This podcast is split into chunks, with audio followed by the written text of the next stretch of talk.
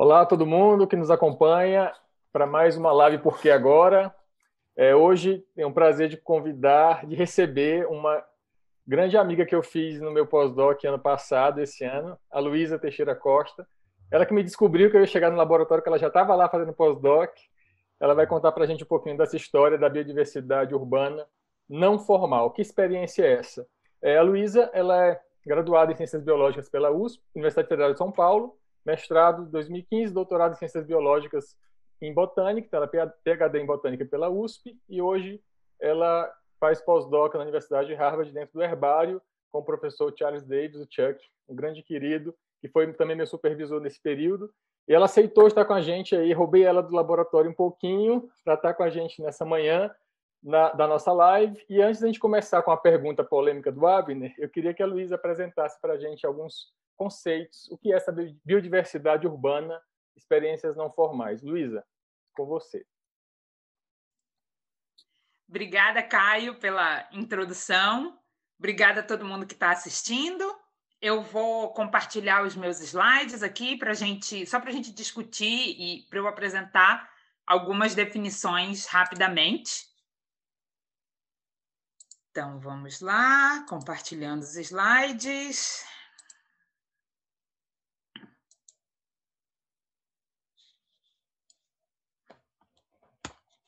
Não entrou, né? Agora foi. Então, vou falar de lições não formais é, em relação à biodiversidade urbana. Né? Esse trabalho, a minha experiência em, em biodiversidade urbana e, essa parte não formal, esse aspecto não formal da biodiversidade urbana, está é, tá relacionada ao Instituto Butantan, onde eu trabalhei durante quatro anos é, mais especificamente com o Observatório de Aves do Instituto Butantan, que faz parte do Museu Biológico do Instituto Butantan. Aqui está o meu e-mail, é, e, por favor, estou aberta a, a contatos e, e, esclarecimentos, dúvidas e sugestões de vocês. Luísa, uhum. se você puder contar o seu e-mail, porque a sua live vai virar podcast no Spotify. Então, claro. Se você quiser ler teu e-mail para quem quiser entrar em contato, seria Verdade, ótimo. esqueci, esqueci do detalhe do podcast. diretamente de Cambridge agora, né? É uma, é uma live internacional. É uma live internacional. Meu e-mail é luísa, com Z, ponto teixeira, c, arroba gmail.com. Então, arroba. É, começar com umas definições básicas do que, que é, é dos três principais tipos de educação, é, ou de práticas educativas, melhor dizendo, né? Então, a gente tem a educação formal, que é aquela que a gente associa à escola, à universidade, né? É uma educação institucionalizada, que ela é oferecida por uma instituição de ensino. Ela tem uma estrutura tradicionalmente hierárquica e planejada, né? A gente passa da primeira série para a segunda e assim consecutivamente, e ela está sempre atrelada a uma qualificação formal, a um diploma, né, que você obtém ao, a, com a conclusão de etapas. A gente tem também a educação informal, que ela é, é quase que o oposto da educação formal, né? Ela é não institucionalizada, então é educação é, que vem da nossa convivência com a comunidade, família, etc. É, por essa questão né, dela não ser institucionalizada, dela ser uma coisa mais voltada é, à comunidade, ela não tem uma, uma hierarquia ou um planejamento definido, é, mas ela é intencional. Né? Não é o tipo de coisa é, que, por exemplo, você conversando com amigos, acaba aprendendo um, uma informação científica nova. É uma coisa, uma coisa intencional, mas ela tem uma organização menos rígida. Né? E a gente tem ainda a educação não formal, que é onde é a área onde eu atuei. É, assim como a educação formal, a não formal é institucionalizada, então ela é promovida e oferecida por uma instituição, mas é uma instituição muito muito diferente, talvez seja um, um exagero da minha parte, mas é uma instituição diferente, num ambiente diferente do ambiente da sala de aula, né? Então, é o tipo de educação, de instrução que a gente obtém quando visita um museu, um parque, um aquário, um zoológico e esse tipo de ambiente, né? Ela é planejada, então uma exibição do museu é totalmente planejada, é, organização dos, dos animais, né, dos nichos dos animais num zoológico também é totalmente planejada, mas a estrutura é muito diferente da estrutura que a gente tem numa sala de aula, né? E ela é um complemento à educação formal por conta das, da, do abismo social que a gente tem no mundo, né, em especial no Brasil, muitas vezes a educação formal acaba sendo a única fonte de, de educação institucionalizada para muitas pessoas, né? mas ela é originalmente planejada como um complemento à educação formal. É, e a minha atuação na educação não formal é, se beneficiou de outras dessas outras três características que eu estou ressaltando aqui desse tipo de educação, que é um ambiente imersivo, né? Então, no, no Parque do Butantã, a gente fazia frequentemente trilhas, é, a gente tem algumas é, trilhas de mata em, em vegetação secundária na, na, região do Parque do Butantã, então isso promove um ambiente imersivo, né? A gente está, Butantã está no meio da cidade de São Paulo, mas com uma trilha na mata, a gente, em cinco minutos de trilha, a gente não ouve mais é, barulho de carro na, na rua, a gente não ouve mais os, os barulhos de, de, construção, né? os barulhos da, cotidianos da vida urbana. É, a educação não formal, ela também é, frequentemente abarca vários públicos simultaneamente. Né? Então, aqui a gente tem uma foto que eu estou mostrando é, minha interação com uma família durante um, uma das atividades de educação não formal, e a gente tem é, desde de, do público idoso, público adulto, crianças, pessoas com níveis é, sociais diferentes, níveis de escolaridade diferentes. Então, numa mesma atividade, no mesmo momento, você tem contato com vários públicos diferentes, né? E é, quando esse tipo de educação não formal é oferecida por um ambiente é, como um, um, parque, um museu, né? É, você tem muitas vezes a participação frequente do mesmo público.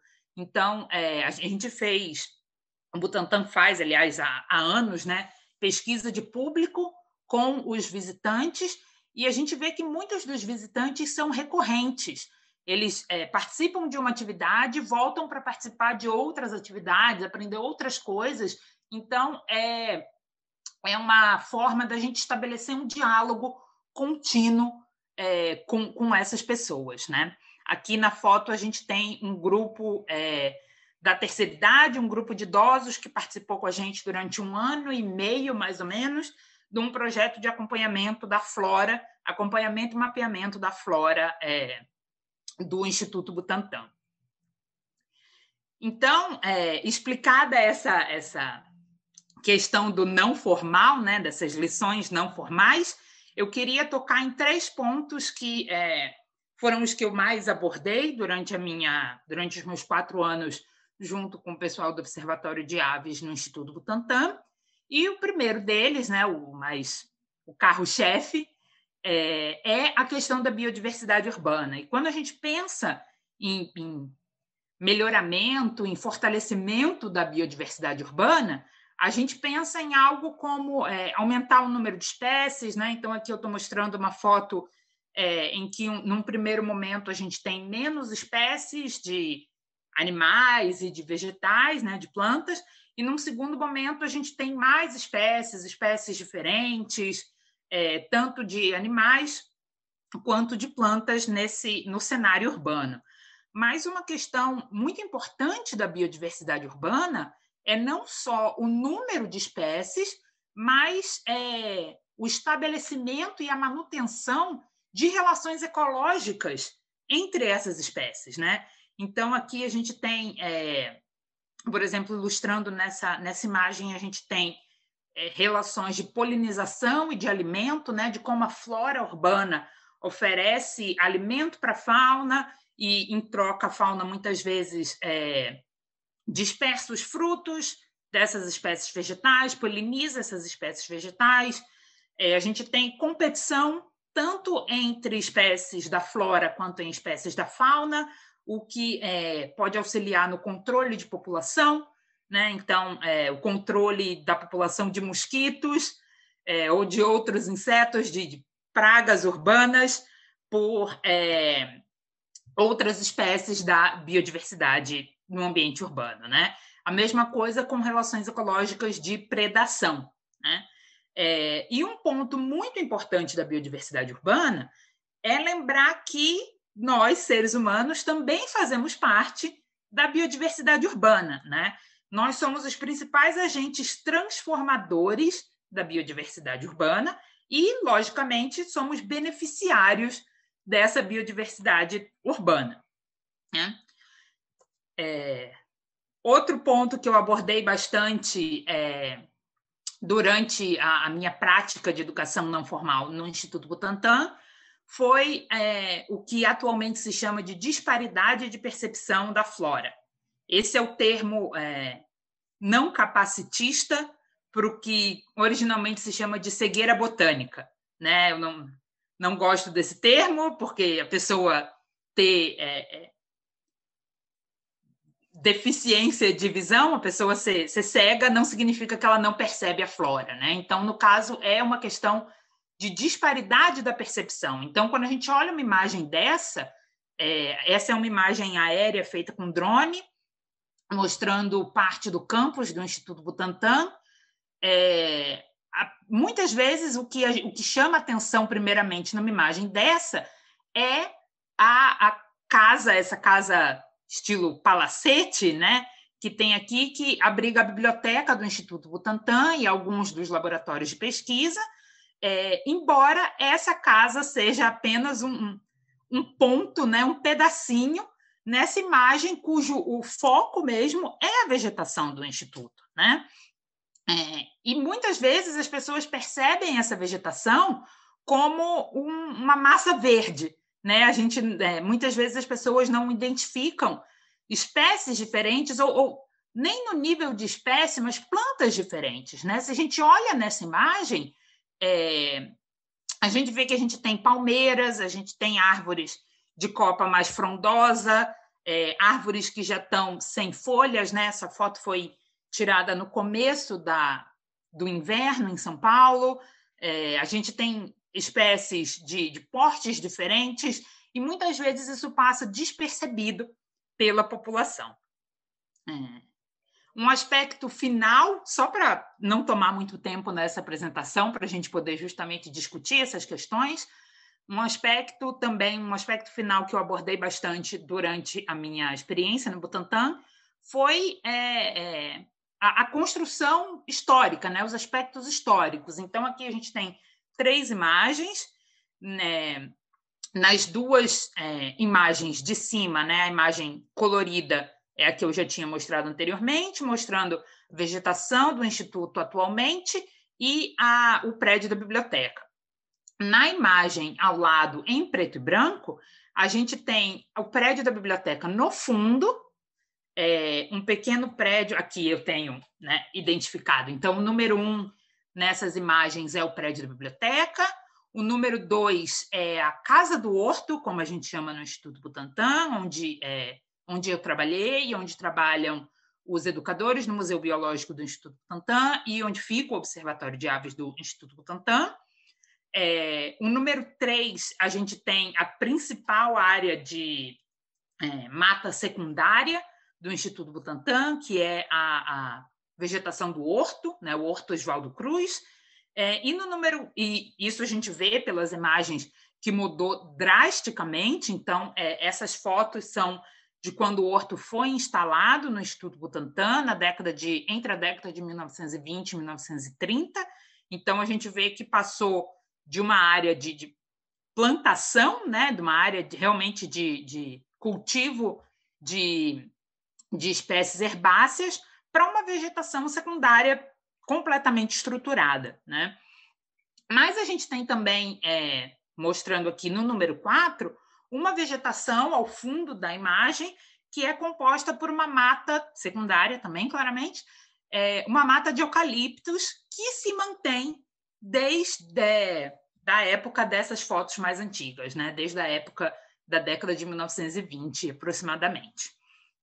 Então, esses foram os três pontos que eu, que eu abordei mais durante as minhas atividades de educação não formal no Instituto Butantan.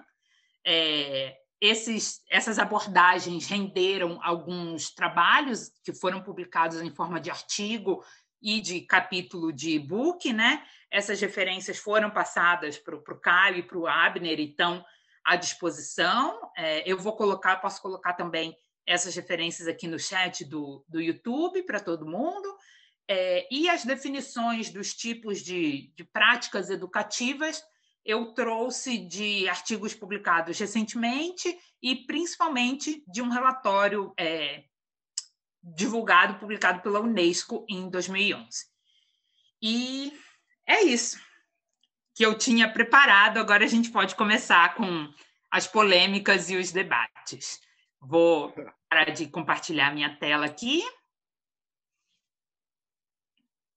Excelente, Luísa.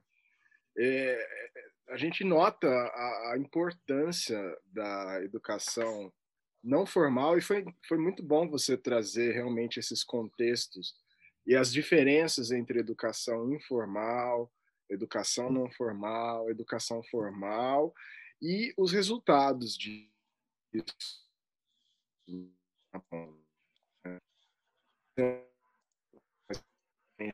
nos últimos 10 anos trabalhando com sustentabilidade, eu tenho dificuldade de, se você não tivesse mostrado a diferença nas imagens, de identificar o que é uma floresta secundária, o que não é. E trabalhando com urbanismo, isso,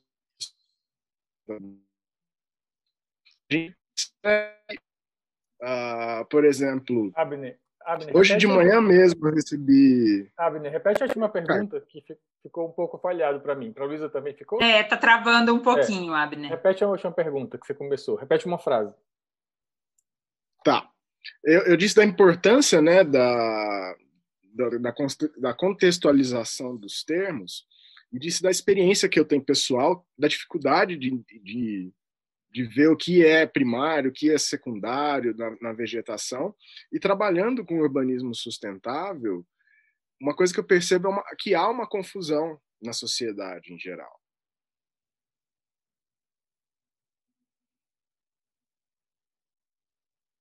De manhã, eu recebi. Mas esses cortes de árvores, por exemplo, eram cortes de três mangueiras.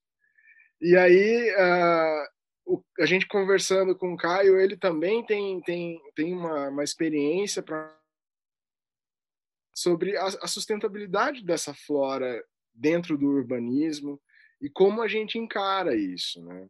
Eu, por exemplo, tenho muita dificuldade. Caio, você pode falar um pouco da sua experiência? Não, a pergunta, Abner, você me fez antes. Eu, eu só soube a pergunta que você fez antes, que na hora cortou exatamente que você recebeu uma, uma, uma mensagem hoje de manhã né, de uma, uma movimento em prol da preservação de algumas espécies. E você achava importante é, me conectar para ter uma, uma, um argumento do ponto de vista do conforto térmico, né, da importância da mais uma cidade como a nossa, né, que é muito quente. É, e eu vim de Teresina, sei mais ainda do que é isso, é uma cidade muito quente, lá as árvores fazem a diferença.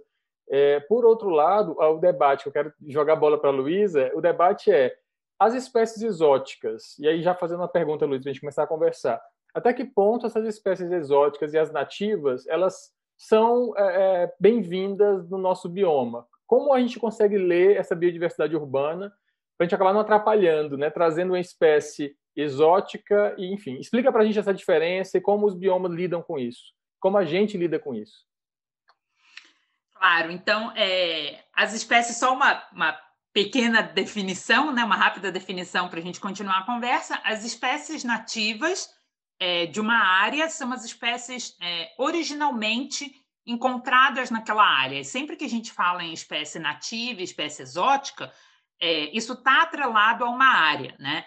Então, por exemplo, uma espécie nativa é, do Rio de Janeiro pode não ser nativa na Amazônia, né? Porque o nosso Brasil é um país gigantesco é, e isso, isso pode ocorrer muitas vezes até em áreas pequenas mesmo, né? Em, em países pequenos ou em estados. Uma espécie nativa do norte de um estado pode não ser, é, pode não estar naturalmente presente no sul daquele estado, por exemplo, né? E então espécies exóticas são é, é toda e qualquer espécie que não está, que não se encontra naturalmente naquele ambiente, né? É, tomando como exemplo o, a cidade de São Paulo, que é onde eu, eu desenvolvi é, é, essas pesquisas e essas vivências de educação não formal, é, cerca de 60 a 70% da flora urbana de São Paulo, ou seja, das árvores que a gente vê na calçada, é, nos parques, nos jardins, a maior parte dessa flora não é nativa de São Paulo. Né? São espécies que foram introduzidas ao longo da história do paisagismo de São Paulo. E a mesma coisa a gente vê em várias cidades ao redor do mundo. Né? No momento, eu estou trabalhando num, num artigo que traça é, a história do uso de uma espécie argentina. É, ela é nativa de uma, de uma pequena região do charco argentino, mas ela está presente em mais de 30 países ao redor do mundo, usada na arborização urbana desses países, dessas cidades ao redor do mundo. É, então, é, é inegável o, o, a importância da flora exótica, das espécies não nativas, no ambiente urbano. É, no caso dessa espécie, por exemplo, que eu estou estudando no momento, o nome dela é Tipuana tipo, é um nome científico, a gente conhece ela popularmente como Tipuana, é uma espécie é, muito, muito vistosa, especialmente durante o verão, tem flores amarelas muito bonitas, é, e ela é ultra resistente a todo tipo de, de, de, coisa que você pode imaginar. Então, a madeira é bastante resistente, a casca é bastante resistente a, a, a intempéries, né? É, a árvore como um todo é resistente à seca. Ela é super utilizada, por exemplo, na arborização urbana é, em Tel Aviv, em Israel. É, é super, e é utilizada em, na Austrália, é, mas também ela acaba virando uma praga, né? Uma, é, porque muitas das espécies exóticas elas conseguem se proliferar numa taxa é, mais rápida e elas competem de maneira desleal, digamos assim, com as espécies nativas. Então, na Austrália, em várias cidades da Austrália, essa espécie em, em em específico, a tipuana é um problema muito grande, né? Em São Paulo, a gente tem é, uma planta chamada leucena, ela está presente, acho que, em todo, em todo o país, e ela também é outra competidora desleal, né? Ela acaba é, sombreando plantas nativas e, e impedindo o crescimento de plantas nativas. Então, com a mudança climática, é, o que a gente vai ter de resistente na nossa flora urbana são espécies exóticas, né? É, isso não significa que a gente deva deixar de investir nas espécies nativas, claro que não. É, por isso a, a importância do manejo, né?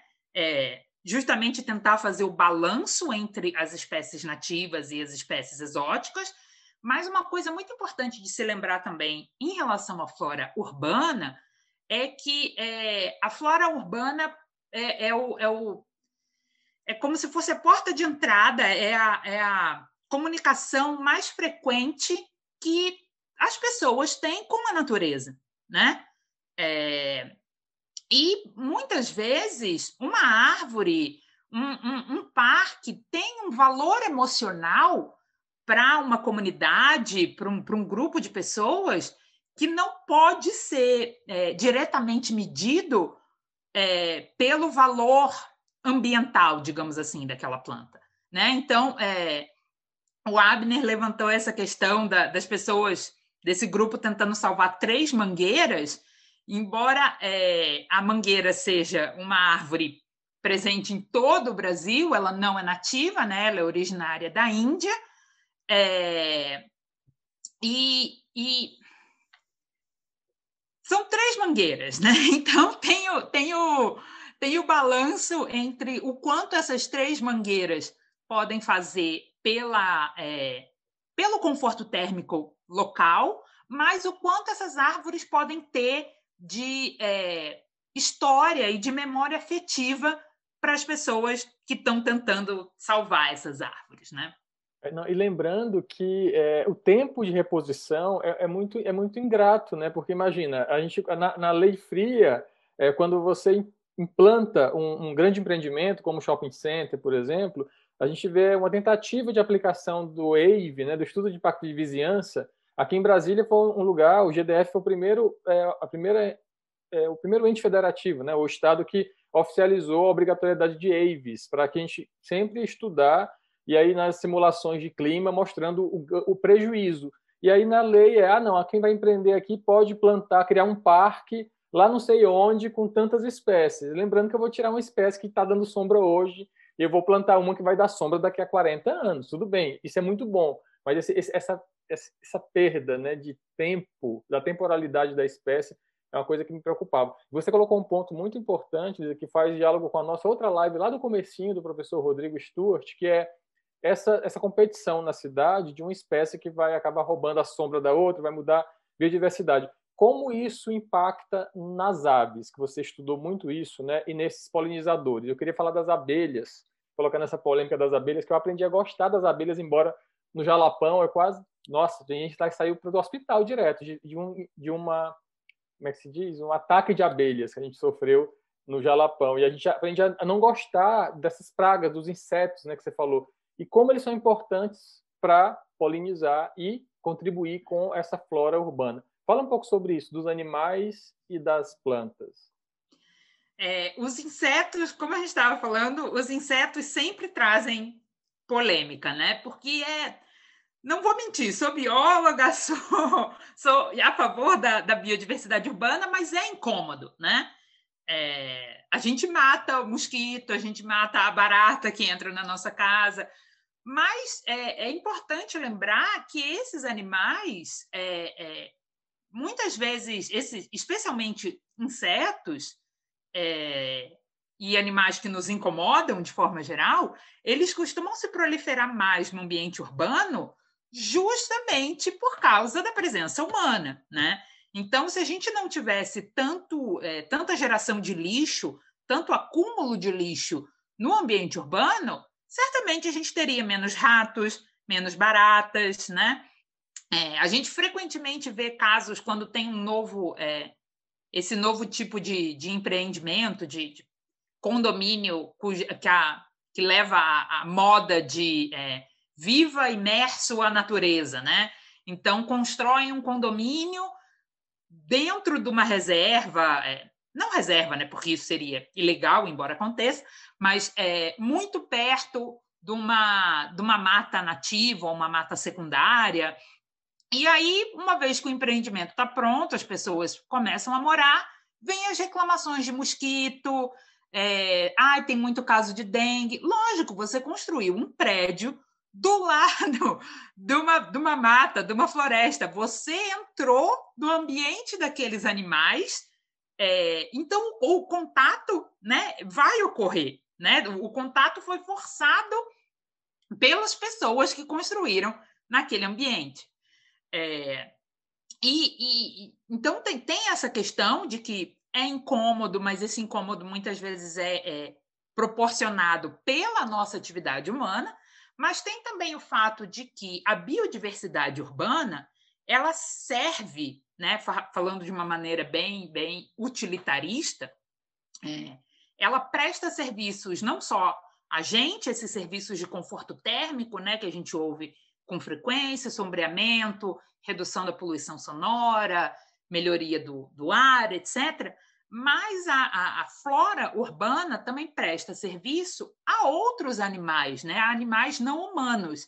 Então, por exemplo, no, na região do Instituto Butantan, a gente tem é, o pessoal do, do Observatório de Aves faz monitoramento das aves da área todo mês, né? É, e a gente tem sete espécies de pica-pau só na região do Instituto Butantan.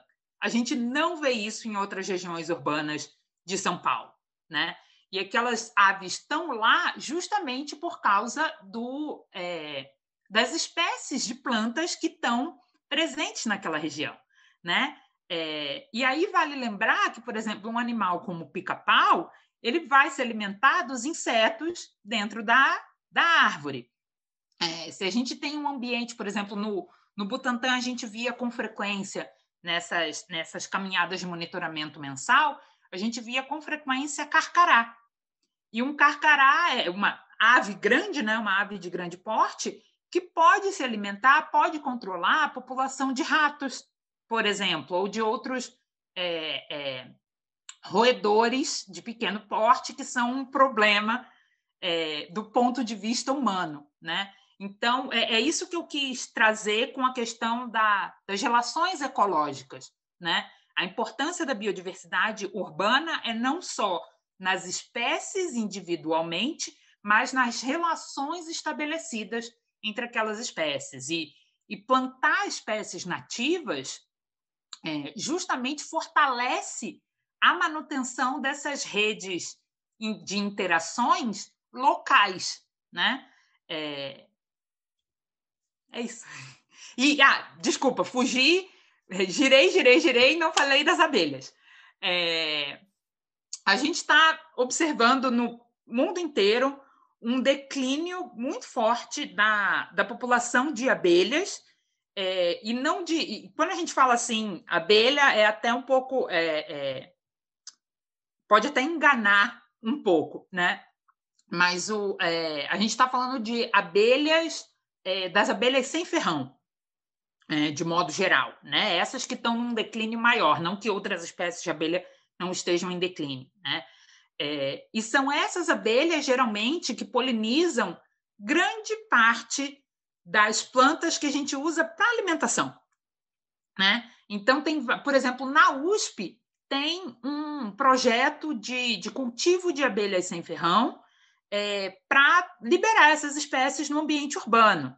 Lógico que essas espécies são muito importantes é, nas regiões rurais, né, onde tem o cultivo mais, mais é, em massa né, desse tipo de espécie, mas também é muito importante na região urbana, porque é, bom, a gente tem hortas urbanas, né, que, tá, que é uma tendência que está crescendo, mas não só espécies vegetais que a gente consome são polinizadas por essas abelhas, como espécies é, é, de árvores até, né? Que, e, e essas abelhas fazem justamente a manutenção desse elo tão frágil da, da conexão entre essas espécies que é a questão da polinização, né? E muitas vezes é um tipo de polinização específica. Só aquela espécie de abelha é capaz de polinizar, polinizar desculpa, aquela espécie de planta, né? Eu acho que falta uma campanha de, de, esclarecimento que a abelha não só faz mel, né? Porque as pessoas assim, a abelha, ok, está diminuindo, ah, vou perder o mel, que pena, gente, calma, né? É, é, muito mais coisa, é muito mais fruta. Eu vi uma série de frutas sobre isso, exatamente, abelhas e morcegos, né? Falando como, isso, como, como, estão, como estão na nossa mesa diariamente. Bem interessante. A National Geographic fez uma capa, se não me engano, uns dois anos atrás. E a capa da revista eram vários insetos, né? E aí você virava, eu acho que a, a, a primeira página da revista era a mesma figura, sem os insetos, tudo branco, com a legenda de você vai sentir falta quando eles desaparecerem. E é isso, é, a gente tem vários ser, é, serviços ecossistêmicos de polinização e de dispersão de sementes que são realizados por esses insetos, tanto no ambiente rural, no ambiente de mata nativa, no cerrado, quanto no ambiente urbano também. Luísa, a sua história sempre traz muito sentido, eu acho, né, para a experiência pessoal de cada um que está te ouvindo falar. E no, no meu caso, a, a, a, minha experiência, a tua história me lembra diplom, diplomacia.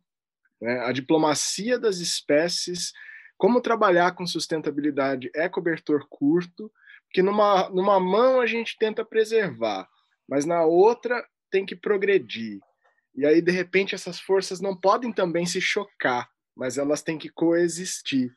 Assim também me parece que é a sua ciência, né? Aí eu te pergunto, a dramaticidade da crise ambiental que nós estamos vivendo me parece que não acompanha a velocidade da academia.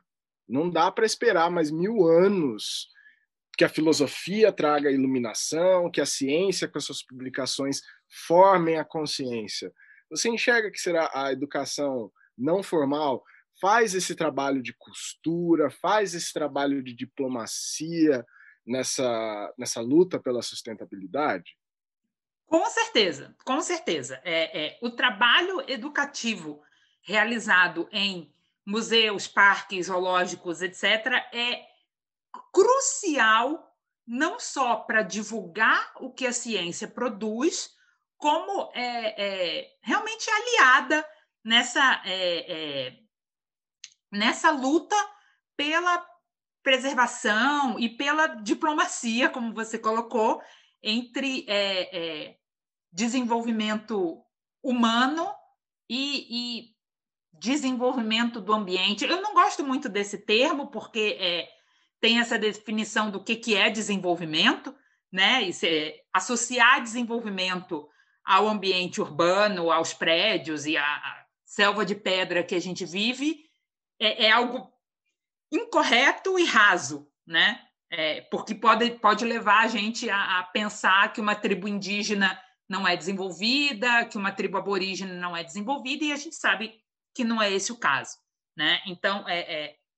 e esse também é um dos papéis da, da educação não formal nesses ambientes, é mostrar uma, sob uma outra ótica o que, que é desenvolvimento. Né? Desenvolvimento é melhorar a qualidade de vida de forma sustentável. Né? Não adianta a gente melhorar a qualidade de vida para uma geração e a geração seguinte não ter vida, né? não ter qualidade de vida. Né? Então, com certeza, a educação é, não formal, a educação informal, é, é, e agora com, com com o mundo das lives, o mundo das aulas online, é, essas definições ficam um pouco é, é, embaçadas, né, entre o que, que é intencional e não intencional, institucional e não institucional, mas é, é, isso propaga, justamente ajuda a propagar é, essas ideias que são cruciais nesse momento de, de crise ambiental.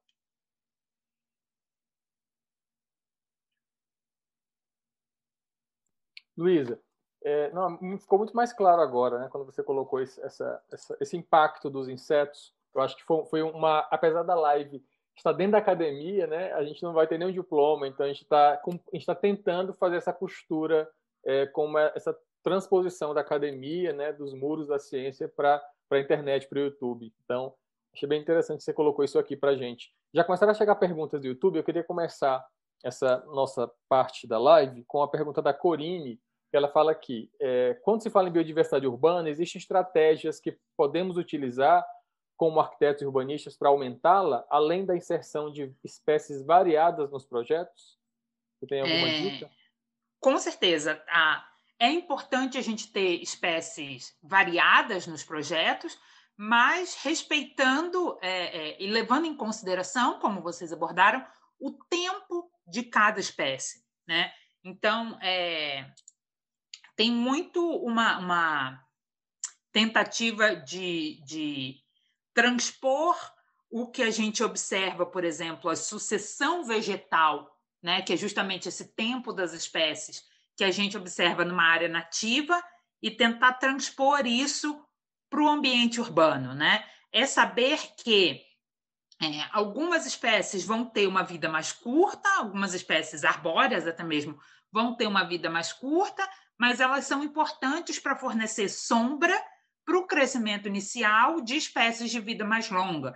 Então, é, não só a gente precisa considerar é, espécies variadas, mas espécies com papéis variados, né, que, que vão atuar em momentos diferentes da sucessão daquela vegetação, seja uma vegetação que a gente está tentando é, é, repor uma área de mata nativa ou uma vegetação que a gente está tentando estabelecer no meio urbano. Luísa, na sua experiência dentro dessa questão, uh, quando a gente enfrenta uma, um duelo de forças, por exemplo, tem uma pergunta aqui do Vladimir que fala que as prefeituras, por exemplo, para manter a infraestrutura urbana, como calçadas, as galerias né, subterrâneas, até mesmo as estruturas prediais, eles recomendam determinadas espécies de plantio que possam vir a pasteurizar a biodiversidade urbana, né? Na tua experiência, quem é que tem mais força nesse duelo de braço? E se for a biodiversidade que está perdendo esse duelo, como que a gente faz para reverter isso? É, eu acho que essa é a questão mais polêmica que a gente poderia abordar hoje. É, Abner cumprindo o seu papel de ser polêmico nas lives. E geralmente. Ai, cortou. É tão polêmico que o YouTube até cortou, né? É tão é polêmico que é o, o, o Zoom, né? o YouTube boicota. É o novo pi, pi, pergunta polêmica demais. Pi, pi. Abner, escreve a pergunta, Abner. Mas a pergunta do Vladimir é a seguinte: percebe que as prefeituras sugerem o uso de certas espécies que não danifiquem a infraestrutura urbana, as calçadas, que acaba reduzindo a diversidade de vegetação. Como achar uma solução para isso? E aí, emendando a pergunta do Israel, que é de Fortaleza, fala que lá em Fortaleza, numa pesquisa que foi feita, muitas espécies, chega a 70%, são exóticas, a sua maioria são da espécie indiano em Teresina também tem muito indiano, que é a promessa que espanta mosquito, né? a promessa que é cresce rápido e, dá muita sombra. Ou eucalipto. É uma escolha difícil, né? o critério pelo sombreamento. As cidades muito quentes têm esse problema. Enfim, só mais polêmica para você. Mas a infra urbana, a prefeitura e como, como a gente pode salvar, Luísa? Como a ciência vai salvar isso? Dá uma solução aí, como se existisse. Né? Olha, se eu tivesse essa solução, eu já estava assim, né? feita na minha carreira. Vendendo consultoria para todo mundo aí, né? Exato, pra, o que é Harvard perto disso, né, Luiz? Mas o, o, eu gostei da, da colocação do, do Abner, dessa guerra de braço, de quem está ganhando e como a gente pode ajudar a biodiversidade urbana, porque num primeiro momento a gente pode achar que é, quem está ganhando a biodiversidade, a, a, essa guerra de, de braço é a, é o concreto, né? Mas, é, pela minha experiência de, de pesquisa, estou é, vendo mensagem aqui de que o áudio está baixo, estou tentando falar mais alto, o meu microfone está no máximo. Espero é, não, que... de repente ficou mais baixo mesmo, não sei porquê. Foi de repente, foi só agora que ficou. Ah, tá. Foi minha polêmica. Aí o Abner ficou super alto. A polêmica do Abner desestruturou toda, toda a internet aqui. Mas é, a gente pode achar que no primeiro momento quem está ganhando essa guerra de braço é, é o concreto, é, mas pela minha experiência o que eu posso dizer é que é, é, é momentário, né?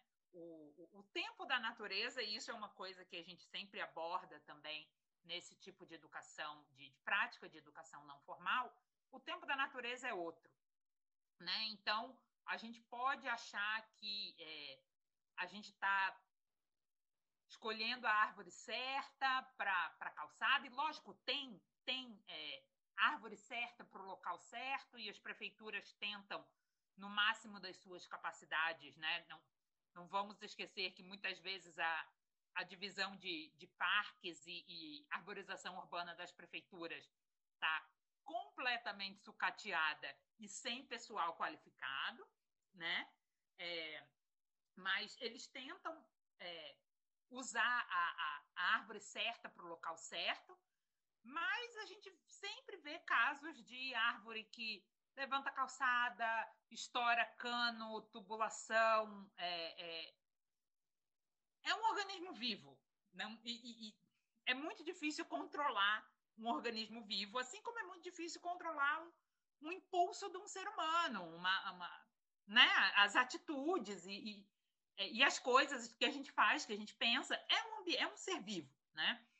É, a maioria das cidades tem um problema muito sério de compactação do solo, então isso dificulta ainda mais é, o rol, a gama de, de, espécies arbóreas que a gente pode escolher.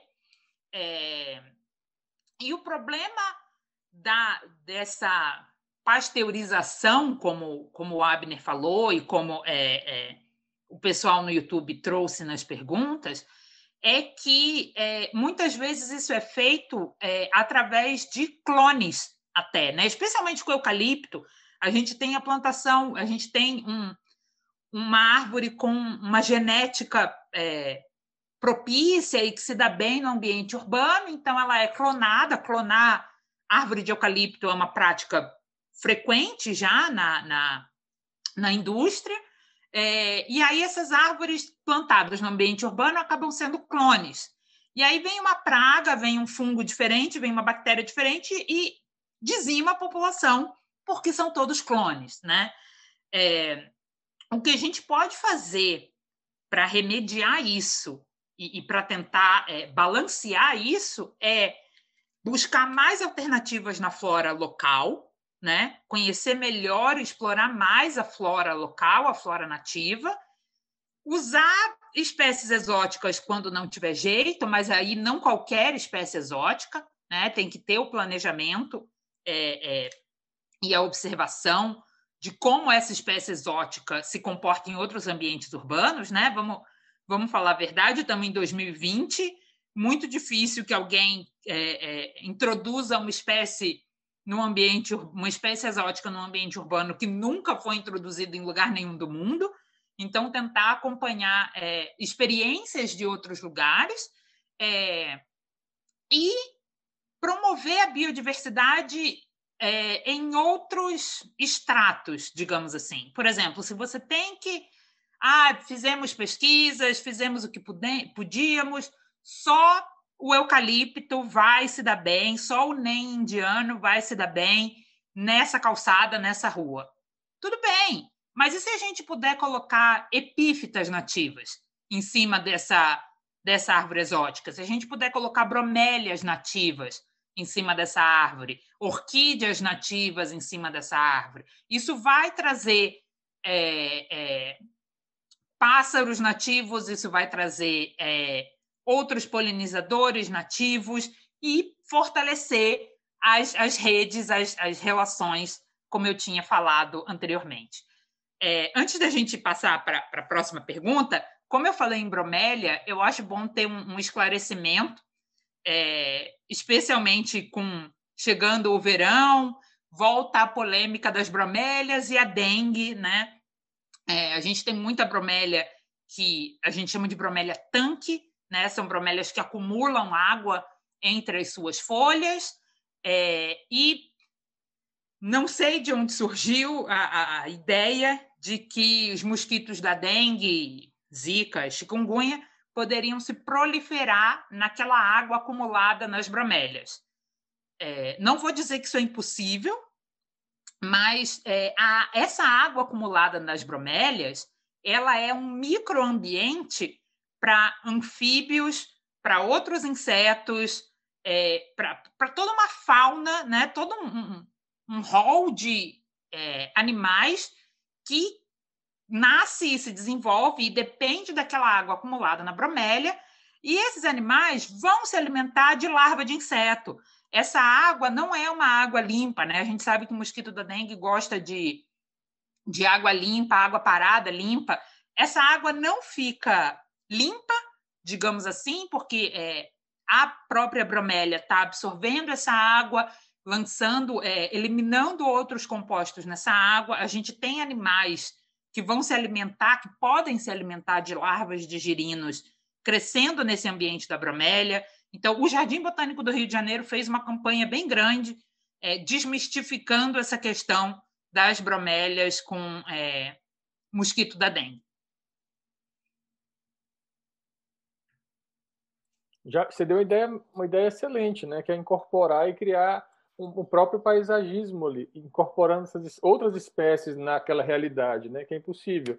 É, Belém do Pará, por exemplo, é uma cidade que tem muitas mangueiras, né? E a população acaba sendo muito contra as mangueiras por conta da manga que cai em cima dos carros, das pessoas, fica liso o piso, então o piso fica ruim. Então, no, no, são vários problemas associados à vegetação e a gente tem que incorporar pensando no, na, na, coisa maior que se trouxe, né? Dessa biodiversidade é, incorporada ao cenário urbano. E enxergar as coisas de, de tentar enxergar de uma forma diferente, né? Tem um quadrinho que eu não lembro quem foi é, a cartunista ou o cartunista, autor do quadrinho, mas tem um quadrinho que ficou famoso em São Paulo, é, que desenha, né? O, o, quadrinho, o cartoon traz um IP com é, as flores caindo é, e uma pessoa fala: Nossa, que bonito, pena que suja a rua. Gente, se toda sujeira de toda a rua, de, de toda a cidade, fosse flor de ipê, a gente estava salvo, né? A flor de ipê caindo no chão não é não é sujeira, né? Sujeira é o lixo que a gente produz. E você falou é, isso muito brasiliense, porque olha a, a luta aqui para convencer que folha não é sujeira é grande, viu? E as pessoas acham que a, a, as pessoas acham que o grande vilão mesmo das enchentes é a folha que cai e ela entope o bueiro, entendeu? Não é a garrafinha plástica, é os cocos, que só rebolam cocos do carro assim na calçada, né? Caio, Enfim, se é... fosse só Brasília que tem esse problema de que árvore suja, estaríamos todos salvos, né? E, e vale lembrar, é, vale lembrar que essa, as folhas que caem, as flores que caem, têm um papel super importante é, em adubar naturalmente o solo em que aquela árvore está crescendo, ou que, né, num parque, é, é que aquela que, é adubo natural, né? Então, é, melhor do que é, jogar fora varrer e jogar fora essas, essas folhas ou queimar, como a gente vê em vários lugares as pessoas queimando, varre e junta no canteiro de uma planta, né? Porque aquilo vai ser decomposto e vai voltar como nutriente para aquele solo que na maioria das vezes no, ambiente urbano é um solo super pobre e compactado. É, a gente vê, por exemplo, em diversas cidades, é, inclusive onde eu moro, na, em Brasília, o que as pessoas fazem, mas isso orientados pelas empresas de paisagismo. É, rastelar a, a, área verde, então eles recolhem a massa de, de folhas que caíram, botam dentro de sacos plásticos e colocam os sacos plásticos enfileirados na avenida para que um caminhão de lixo venha resgatar de lixo, né, entre aspas, venha resgatar e, e leve sei lá para onde. Ou seja, é, é, é surreal. E aí é, se gasta comprando adubo químico, né? É, muitas vezes, lógico, no ambiente urbano a gente precisa mesmo de adubo químico, é, mas isso poderia ser drasticamente diminuído se a gente reutilizasse é, essas folhas que estão caindo, né? É, Outro ponto também com, com isso, é, você falou das folhas que são rasteladas e tal, isso me lembrou é, a prática que a gente vê em algumas cidades de pintar parte do caule das árvores de branco. É, é uma coisa que eu não entendo por que é feita e, e de onde surgiu essa prática. Por que é feito, Luísa? Não, não, eu não faço ideia de onde a, a, surgiu. A lenda urbana do Piauí é que a árvore para de crescer. Daí pinta-se para parar de crescer. É, uma, Tem uma outra coisa lenda muito... que é por causa de formiga, que é para espantar a formiga. Formiga não gosta de branco. Gente, é, eu, eu, eu, eu, realmente não faço ideia de onde surgiu. É, isso pode prejudicar a árvore, dependendo do, do, da, do tipo de árvore que é.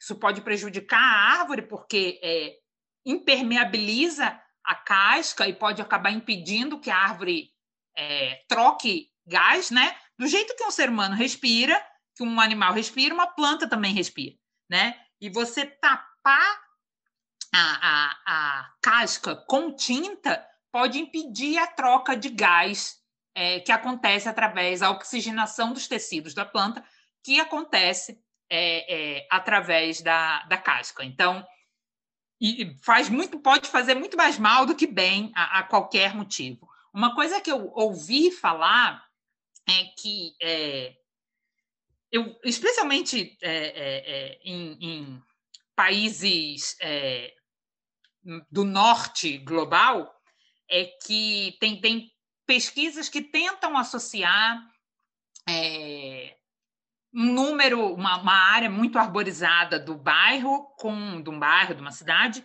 com aumento de violência, né? como se as árvores pudessem servir de esconderijo é, é, para um, um criminoso, para um, um, um bandido, alguma coisa assim, e que então pintar as árvores ou deixar as árvores permanentemente com pisca-pisca, né, com luz de Natal, isso poderia é, é, ter um efeito nessa, nessa questão. É...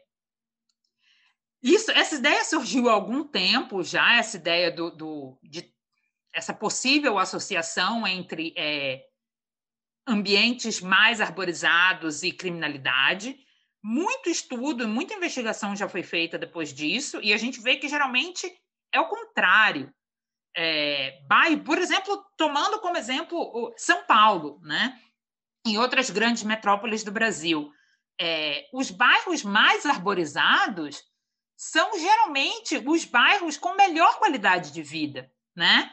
E a gente vê em, em, em periferias, em, em, lugares com menos é, recursos, né? Quer dizer, menos recursos não, lugares para os quais são destinados menos recursos, que a arborização urbana é, em alguns casos, inexistente, né? Então, não só essa associação é, é, é falsa, como em muitas vezes o que a gente vê é que é, um ambiente mais agradável, um ambiente urbano mais agradável, uma rua mais arborizada, traz as pessoas mais para a rua, né? Então, te, você teria mais movimento naquele ambiente, o que poderia né, reduzir é, é, ocorrências de, de criminalidade. Luísa, essa é totalmente a minha praia, que a minha tese foi associações entre é, violência, criminalidade e, e, temperaturas, microclimas urbanos, que é completamente e diretamente é, regulado pela vegetação e pela morfologia urbana. E, de fato, tem uma influência, né? É mensurável isso. Eu queria te fazer uma última pergunta, que, que eu fiquei curioso da nossa conversa da pré-live, sobre a linguagem que se utiliza para comunicar. Que há, há diferenças entre a linguagem utilizada na educação formal para a educação informal? Qual é o tipo de linguagem que faz sentido né, para esse público e, e, que pode vir a ser a, assim, absorvido por quem está nessa, nessa luta? Né? Você poderia me dizer um pouco mais claro. sobre essa diferença de linguagem? É, embora esse nome que, que a gente utiliza né, de educação não formal ou, ou é, em alguns casos é, educação informal, isso não significa que é uma prática é, não planejada, né? É, e tem muito estudo, por exemplo, na, na USP, na Universidade de São Paulo, a gente tem um grupo é, bastante grande de pesquisadores na área de educação, justamente voltados a, a pesquisas de, de comunicação com o público e divulgação científica. A gente tem uma excelente é, especialização sobre o tema na Fundação Oswaldo Cruz, no Rio de Janeiro, é, porque a linguagem ela tem que ser muito. É, a linguagem em, todo, em toda prática de educação ela tem que ser muito cuidadosa, né? É, é, a gente não fala quando a gente vai dar uma aula numa, numa escola, numa universidade, a gente não usa qualquer linguagem, a gente não fala de qualquer forma. Então, quando comunicando, quando a gente se comunica com o público, é, a gente também não vai falar de qualquer forma. E é importante lembrar que o público não é, é não é ignorante, né? Então, muitas vezes tem essa tendência de é, na divulgação científica de quando você vai falar de um tema tão complexo quanto é, biodiversidade urbana, de ultra simplificar as coisas. E isso acaba ficando, é, pode acabar ficando entediante para o público, né? Então, é, o cuidado com a linguagem, ele, ele existe, ele é crucial, mas também lembrar é, qual é o público, com quem você quer falar, e isso vai é, ajudar a moldar como você vai falar, né? É, essas práticas de, de as práticas de educação não formal que eu desenvolvi e que eu aprendi a desenvolver com o grupo de educadores do, do Instituto Butantan, é, leva muito em consideração as experiências das pessoas. Então, muitas vezes, é, por exemplo, no grupo de no grupo de monitoramento da flora do Instituto Butantan, que eu é, perdão, que eu organizei e que eu trabalhei o grupo de terceira idade, né? É, essas pessoas vêm com uma experiência muitas vezes não acadêmica, mas completamente extensa sobre é, o nome das plantas, sobre é, o uso das plantas. É, essas pessoas sabem é, quando, muitas vezes lembram quando aquelas árvores foram plantadas. Né? No Instituto Butantan, a gente fez uma pesquisa com funcionários, é, perguntando se eles lembravam quem plantou aquela árvore, quando aquela árvore foi plantada. Então, trazer isso é, transforma e, e ajuda a prática de educação não formal a se transformar num diálogo. Né? E a gente pode estabelecer o mesmo tipo de diálogo com crianças também. Né? Não é porque é uma criança que ela não tem uma experiência de vida. Né? Então, ela sabe, ela vê aquela árvore no jardim da casa dela, na rua da escola, no pátio da escola. Então, é importante é, é, que essa comunicação não seja unidirecional. Né? Justamente fazer o diálogo, aprender do, é, é o ponto de vista dessas pessoas e, e, dialogar, promover a diplomacia, como você falou anteriormente, Abner. É, e seu discurso dialoga bem com, com a pós-graduação que a gente coordena no LaSUS, que é o Reabilita, né, de trazer todo mundo para essa rede. Né? Gente, é, na verdade, a gente percebe com a apresentação, a gente acabou de sair do primeiro módulo, que é a ambientação, todo mundo se apresentou, e é importante ver a riqueza de perfis, né, de, de, de contribuições de pessoas que têm é, enfim, muitas atividades, muitas atuações né, formais, não formais, e, e, reconhecer que isso é importante para a gente. Né? Eu acho que nesse momento de internet, isso veio à tona. Eu acho que ficou muito mais claro para a gente perceber que que live que você está assistindo, né? É cultural, é científica, ou seja, isso faz você crescer como pessoa. Então, isso, eu, eu aprendi muita coisa hoje, agradeço, agradeço já, Luísa. Passa muito rápido, já passamos de meio né? da nossa, nossa conversa. É, saudade de voltar um dia em Cambridge, então se eu voltar no que vem, se tiver ainda aí, a gente vai tomar um café aí. Por favor. Um uma cerveja, né? E, e a gente é, troca mais figurinhas sobre o herbário. Mando um abração para o Chuck. É, queria abrir para você falar mais uma última palavra de encerramento e aí em seguida a gente faz a propaganda da próxima live. Com certeza. É, eu vou aproveitar para fazer novamente a propaganda dos meus trabalhos nessa área. Né? Eu já passei as, as, é, as referências para o Abner e para o Caio.